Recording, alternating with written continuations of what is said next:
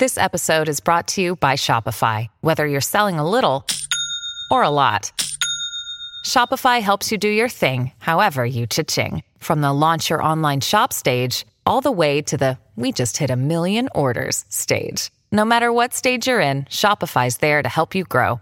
Sign up for a $1 per month trial period at shopify.com slash special offer, all lowercase. That's shopify.com slash special offer.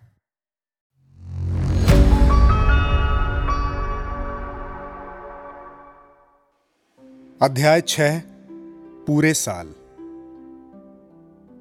पूरे साल जानवरों ने गुलामों की तरह जैसे तैसे काम किया।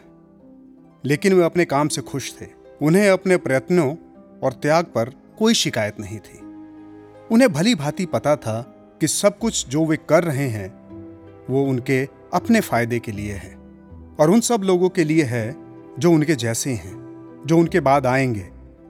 और ना कि आलसी चोरी करने वाले इंसानों के लिए। पूरी बसंत ऋतु, ग्रीष्म ऋतु, उन्होंने हफ़्ते में साठ घंटे काम किया। अगस्त में नेपोलियन ने ऐलान किया कि अब से हर इतवार की दोपहर में भी काम करना पड़ेगा। यह कार्य बिल्कुल स्वैच्छिक होगा, लेकिन जो जानवर अनुपस्थित होगा, उसका भोजन आधा कर लिया जाएगा। उसके बाद भी आवश्यकता अनुसार कुछ कार्यों को बिना किए छोड़ना पड़ा। पिछले साल के मुकाबले इस बार की फ़सल ज़्यादा सफल नहीं रही थी। दो खेत जहाँ ज़मीन के अंदर उगने वाली फ़सल होनी चाहिए थी, वहाँ कुछ भी नहीं हुआ, क्योंकि वहाँ गुड़ाई नहीं हो पाई थी। यह पूर्वानुमान लगाया जा सकता था कि इस बार की सर्दी अधिक कठिन होगी। पवन चक्की को अनपेक्षित कठिनाइयों का सामना करना पड़ा। फार्म में चूने की अच्छी खान थी और बाहर के भवन में बालू व सीमेंट का अच्छा खासा भंडार था। यानी भवन बनाने की सब सामग्री हाथ में थी। पर मुश्किल ये थी कि जानवर पहले ये नहीं समझ पाए पत्थरों को उपयुक्त छोटे आकारों में कैसे तोड़ा जाए। हथौड़ों और कुदाली के अलावा ये सब करने के लिए कोई और वस्तु नहीं दिख रही थी। और इन्हें कोई जानवर इस्तेमाल नहीं कर सकता था, क्योंकि उनमें से कोई भी अपने पीछों के पैरों पर खड़ा नहीं हो सकता। कई हफ्तों की कोशिश करने के बाद तब किसी के दिमाग में एक सही विचार आया। गुरुत्वाकर्षण बल का प्रयोग करने का। विशाल पत्थर, जिनका कोई खास उपयोग नहीं है और जो खदानों में पड़े हैं। जानवरों ने उन पर रस्सियाँ बांधी और सब जानवर ने मिलकर गाय, घोड़े, भेड़ और जो कोई भी रस्सी पकड़ सकता था, सुअरों तक ने ज़रूरत पड़ने पर अत्याधिक धीमी गति से खींचकर ढलानों पर से खदानों की चोटी तक लाए। जहाँ से उनको नीचे लुढ़का दिया जाता, जिससे उनके छोटे छोटे टुकड़े हो जाते एक बार टूटने के बाद इनका परिवहन अपेक्षाकृत आसान था। घोड़े उनको घोड़ा गाड़ी में भेड़ एक एक पत्थर को घसीटती लाई, यहाँ तक कि मुरियल और बेंजामिन दोनों ने अपने को पुरानी गाड़ी पर सांकल बनाकर बांधा और अपने हिस्से का काम किया। ग्रीष्म के अंत तक पत्थरों का अच्छा भंडार हो गया था। फिर सुअरों की देखरेख में निर्माण कार्य शुरू हो गया। लेकिन यह एक धीमी व मेहनती प्रक्रिया थी। अक्सर एक दिन विशाल पत्थर को खदान की चोटी तक घसीटने में पूरा दिन ही निकल जाता और कभी नीचे गिरने के बाद भी पत्थर के टुकड़े नहीं होते। बॉक्सर के बिना कुछ भी करना संभव नहीं होता, जिसकी अकेले की ताकत ही सभी अन्य जानवरों से मिली ताकत के बराबर थी। जब भी ऊंचाई से पत्थर फेंकते समय अन्य जानवर भी उसके साथ नीचे घसीटने लगते तो बॉक्सर ही रस्सी को थामकर पत्थरों को रोकता था। उसको देखकर सब प्रशंसा से भर जाते। जब वो ज़ोर लगा के इंच इंच ऊपर चढ़ता, तेज सांस ज़मीन पर खुरों को गढ़ाते हुए उसका बदन पसीने से भीग जाया करता। क्लोवर कभी कभी उसको सचेत करती बॉक्सर क्षमता से अधिक परिश्रम करना ठीक नहीं है। लेकिन बॉक्सर कभी उसकी नहीं सुनता था। उसके दो नारे मैं ज़्यादा मेहनत करूँगा और नेपोलियन हमेशा सही है। ही उसके लिए सब परेशानियों का समाधान था। उसने मुर्गों से कह रखा था कि सुबह उसे पौना घंटे पहले आवाज़ दें, ना कि आधा घंटा पहले। और अपने खाली समय में जो आजकल कभी कभार ही हुआ करता था, वो अकेले ही खदान जाता छोटे पत्थरों को एकत्रित करता और बिना किसी सहायता के पवन चक्की के निर्माण स्थल तक घसीट कर लाता। उन गर्मियों में इतने कठिन परिश्रम के बावजूद जानवर बुरे हाल में नहीं थे। अगर उनके पास जोन्स के समय से ज़्यादा आहार नहीं था तो कम से कम उनके पास उससे कम भी नहीं था। केवल अपने लिए भोजन और पाँच अतिरिक्त इंसानों को ना पालने की ज़िम्मेदारी का फ़ायदा ही इतना बड़ा था, जो कई विफलताओं पर भारी पड़ा। और जानवरों के करने के कई तरीके तो ज़्यादा सुघड़ और समय की बचत करने वाले थे। कुछ काम, जैसे छटाई करना, वो इतनी संपूर्णता से करते जो इंसानों के लिए करना असंभव होता। इसके अतिरिक्त, अब कोई भी जानवर चोरी नहीं करता था। मैदान और कृषि योग्य भूमि के बीच बाढ़ लगाने की आवश्यकता नहीं रही और साथ में झाड़ियों और फाटक के रख रखाव पर श्रम की भी बचत हुई। फिर भी जैसे जैसे गर्मियाँ बीतती गई, कई अनदेखी कमियों का सामना करना पड़ा। मिट्टी का तेल, कील, रस्सी, कुत्तों के बिस्किट, घोड़े की नाल आदि की ज़रूरत पड़ी, जो कि फार्म में नहीं बन सकता था। बाद में बीज और खाद की भी ज़रूरत पड़नी थी। इसके अलावा विभिन्न औज़ार और अंत में पवन चक्की के लिए उपकरण। ये किस तरह प्राप्त करेंगे? इसकी कोई कल्पना भी नहीं कर सकता था। एक इतवार की सुबह, जब सब जानवर अपने निर्देशों के लिए इकट्ठे हुए थे, तब नेपोलियन ने कहा, दोस्तों, मैंने एक नीति बनाई है। अब से पशु फार्म अपने पड़ोसी फार्मों के साथ कारोबार करेगा। व्यवसाय के उद्देश्य से नहीं, सिर्फ़ उन सामानों को मांगने के लिए जिनकी बहुत ज़रूरत होगी। पवन चक्की की जरूरतों के ऊपर कुछ नहीं है। इसलिए वो कुछ भूसे के बंडल और इस वर्ष की गेहूँ की फ़सल का कुछ हिस्सा बेचने की व्यवस्था कर रहा है। और उसके बाद भी यदि ज़रूरत पड़ी, तब उसे उसकी पूर्ति अंडे बेचकर करनी पड़ेगी, जिसकी ज़रूरत हमेशा ही विलिंगडन के बाज़ार में रहती है। मुर्गियों को अपने इस त्याग का स्वागत करना चाहिए। उन्हें इसे पवन चक्की के निर्माण में अपने योगदान की तरह देखना चाहिए। एक बार फिर जानवरों के अंतर्मन में बेचैनी सी हुई। इंसानों के साथ कोई लेन देन नहीं, व्यापार नहीं करना, पैसे का कभी उपयोग नहीं करना। क्या ये सब बातें जोन्स को निकाले जाने के बाद पहली विजय सभा के पहले प्रस्ताव में नहीं थी? सब जानवरों को याद था, ऐसा प्रस्ताव पारित करने के बारे में। कम से कम उन्हें लगा कि उन्हें यह सब याद है। चार युवा सुअर, जिन्होंने नेपोलियन द्वारा इतवार की सभा बंद करने का विरोध किया था, फिर से डरते हुए इसके विरुद्ध आवाज़ उठाई। लेकिन तुरंत ही कुत्तों की तेज गुरगुराहट ने उन्हें चुप कर दिया। फिर हमेशा की तरह भेड़ों ने गाना शुरू कर दिया, चार पैर अच्छे, दो पैर खराब, चार पैर अच्छे, दो पैर खराब। और क्षणिक अटपटाहट सहजता में बदल गई। अंत में नेपोलियन ने अपने खुर उठाकर चुप कराया और कहा, मैंने सब प्रबंध कर लिया है। किसी भी जानवर को इंसानों से मिलने की ज़रूरत नहीं है। जो कि साफ़ तौर पर अवांछनीय होगा। मैं खुद इसका भार अपने कंधे पर ले रहा हूँ। बिलिंगडन में रहने वाला एक वकील, मिस्टर विम्पर, पशु फार्म और बाहरी इंसानों के बीच मध्यस्थता कराने के लिए तैयार हो गया है। और हर सोमवार की सुबह यहाँ फार्म पर अपने निर्देश लेने आया करेगा। और नेपोलियन ने अपना भाषण, पशु फार्म, ज़िंदा रहे, के नारे से समाप्त किया। और इंग्लैंड के पशु गाने के बाद सब जानवरों की बैठक को विसर्जित कर दिया गया। इसके बाद सुकेलर ने खेत का चक्कर लगाकर सब जानवरों के दिमाग को एक बार फिर शांत किया। उसने विश्वास दिलाया कि व्यापार करने और धन के उपयोग का संकल्प कभी भी नहीं किया गया था और ना ही ऐसा करने का सुझाव दिया गया था। यह पूर्ण रूप से काल्पनिक है। शायद इसकी शुरुआत स्नोबॉल के द्वारा झूठ फैलाने के वाक्यों से जोड़ा जा सकता है। कुछ जानवर फिर भी संशय में थे, लेकिन स्क्विलर ने उनसे चतुराई से पूछा, दोस्तों, तुम्हें यकीन है? कहीं तो तुमने स्वप्न तो नहीं देखा है? क्या तुम्हारे पास ऐसे संकल्प के दस्तावेज़ हैं? इसे कहीं लिखा गया है? क्योंकि यह एक सच्चाई है कि ऐसा कुछ लिखित नहीं है। जानवर संतुष्ट हो गए कि उनसे कुछ गलती हो गई है। पूर्व निश्चित कार्यक्रम के अनुसार, मिस्टर विम्पर प्रत्येक सोमवार को फार्म पर आता। वो एक छोटे कद का और चेहरे के दोनों तरफ़ बालों की कलमे रखे एक धूर्त सा दिखने वाला व्यक्ति था। छोटे व्यापार वाली फर्मों में काम करने वाला एक साधारण वकील, लेकिन बहुत तेज बुद्धि वाला, जिसने शुरू में ही किसी और से पहले समझ लिया था कि पशु फार्म को एक दलाल की ज़रूरत होगी, और दलाली भी अच्छी मिलेगी। जानवर एक आतंक के साथ उसका आना जाना देखते और उससे बचने की भरसक कोशिश करते।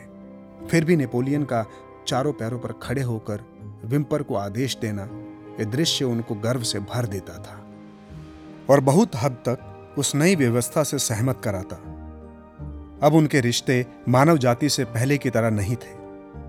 पशु फार्म अब समृद्ध हो रहा था। तब ऐसा नहीं था कि आदमी उनसे अब कम नफरत करता था। यकीनन, अब वह पहले से ज़्यादा उनसे द्वेष करते थे। हर आदमी के अंदर एक विश्वास था कि आज नहीं तो कल फार्म दिवालिया होगा। और उससे भी ज़्यादा पवन चक्की की विफलता पर उनको विश्वास था। वे सार्वजनिक स्थानों पर एकत्र होकर रेखा चित्रों के माध्यम से एक दूसरे को सिद्ध करने में लगे रहते कि पवन चक्की का गिरना निश्चित है। या अगर ये खड़ी भी हो गई तो कभी काम नहीं करेगी। फिर भी इच्छा के विरुद्ध उनके अंदर इन लोगों के प्रति आदर भाव था कि किस कुशलता से जानवर अपना काम कर रहे हैं। इसका जीता जागता एक उदाहरण था कि वे अब इसे पशु फार्म या एनिमल फार्म के नाम से पुकारने लगे थे। उन्होंने अब इसे मेनर फार्म कहना बंद कर दिया था। उन लोगों ने जोन्स की तरफदारी भी करना बंद कर दिया था। जोन्स ने भी अपने फार्म को वापस पाने की उम्मीद अब छोड़ ही दी थी। और अब वो देश के दूसरे कोने में रहने चला गया था। विम्पर के अलावा, अभी भी पशु फार्म का बाहरी दुनिया से संपर्क स्थापित करने का कोई और साधन नहीं था। लेकिन लगातार अफवाह फैल रही थी कि नेपोलियन कभी भी फॉक्सविड के मिस्टर प्लिंगटन या पिंचफील्ड के मिस्टर फ्रेडरिक से व्यवसायिक अनुबंधित निश्चित रूप से कर सकता है। पर यह तो निश्चित था कि एक साथ दोनों के साथ इस तरह का अनुबंध कभी नहीं होगा।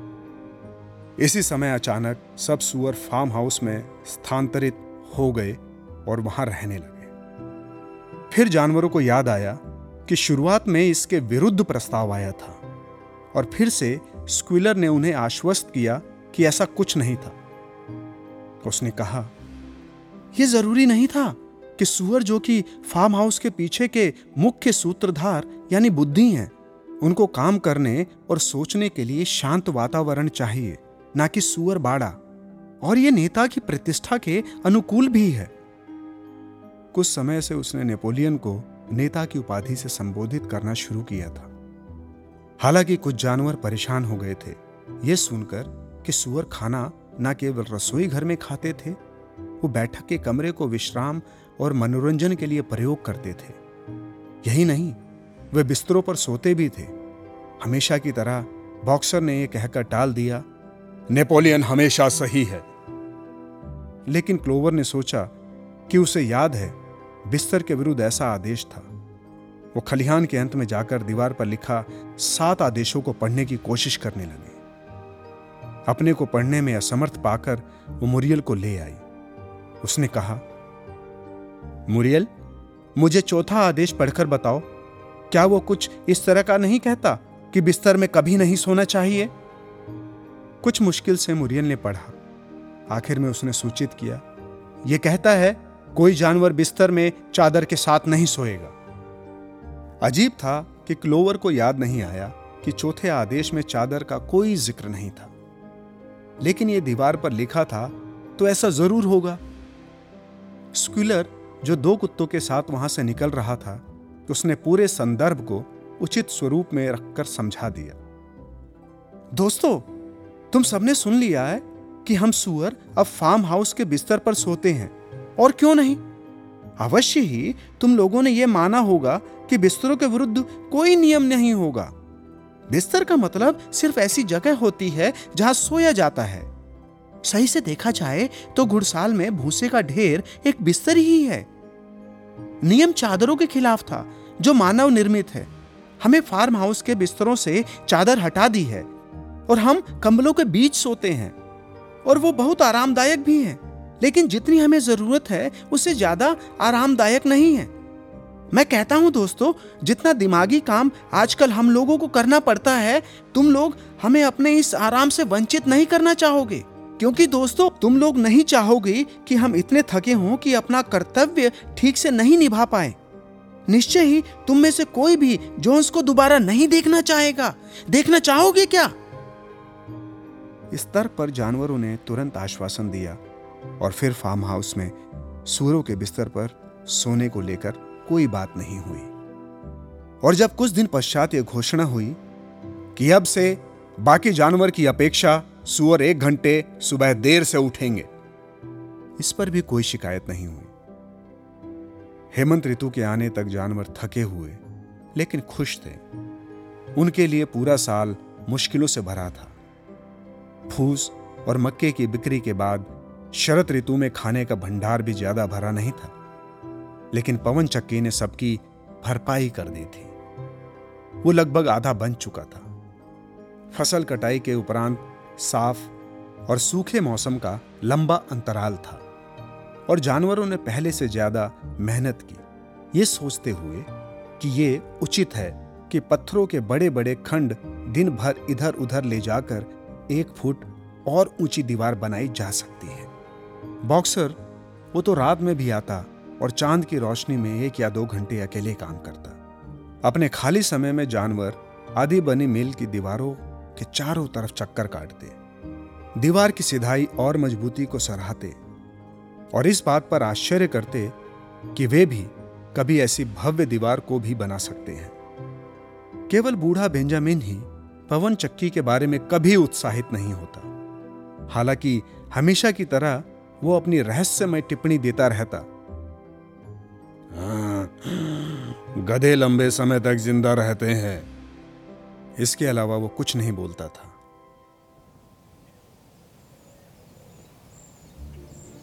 तेज दक्षिण पश्चिम हवाओं के साथ नवंबर का महीना आया। निर्माण कार्य को बंद करना पड़ा क्योंकि सीमेंट को घोलने के लिए ज़्यादा नमी थी। और आखिरकार वो रात आई, जब तूफ़ान इतना प्रचंड था कि फार्म की इमारतें अपनी नींव से हिल गई। अनाज घर की छत के कई ईंट पत्थर उड़ गए, मुर्गियाँ उड़ गई और डर के मारे चिल्लाने लगी। क्योंकि उन्होंने कोई सपना देखा था और साथ ही दूर से बंदूक चलने की आवाज़ सुनी थी।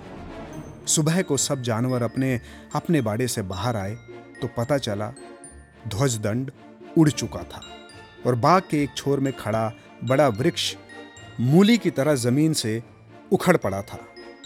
उन्होंने यह कुछ देखा ही था कि विषाद से भरी चीतकार सब जानवरों के गले से निकली। उनकी आँखों के सामने एक भयावह दृश्य था। पवन चक्की ध्वस्त हो चुकी थी। एक साथ वे सब उस स्थान की ओर दौड़ पड़े। नेपोलियन जो शायद ही कभी धीमी गति से चलने के अलावा कुछ और करता था, वो भी सभी जानवरों से आगे दौड़ा। हाँ, उनके सामने ही उनकी कड़ी मेहनत का फल नीचे गिरा पड़ा हुआ था। नींव के साथ सब कुछ समतल हो चुका था। बड़े बड़े पत्थर जो इन लोगों ने बड़ी मेहनत से तोड़कर ढुलाई की थी, चारों तरफ़ बिखरे पड़े थे। पहले तो बोलने में असमर्थ, शोकाकुल हो सब गिरे हुए पत्थरों को देखते ही रहे। नेपोलियन चुपचाप यहाँ से वहाँ चलता रहा। कभी ज़मीन को सूंघता, उसकी पूंछ सख्त और दाएँ से बाएँ तेज़ी से घूमती हुई उसके गहन मानसिक गतिविधि की तरफ़ इशारा करती।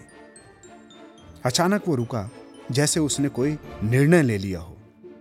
उसने शांत आवाज़ में कहा, दोस्तों, तुम्हें मालूम है इसके लिए कौन जिम्मेदार है और कौन दुश्मन रात में आया था? किसने हमारी पवन चक्की उखाड़ फेंकी? उसका नाम है स्नोबॉल।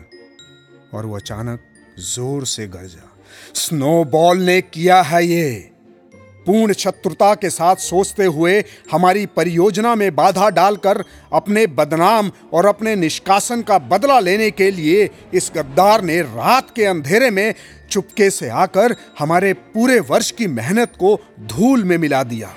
दोस्तों यहाँ और अभी मैं स्नोबॉल को मृत्यु दंड देने का ऐलान करता हूँ।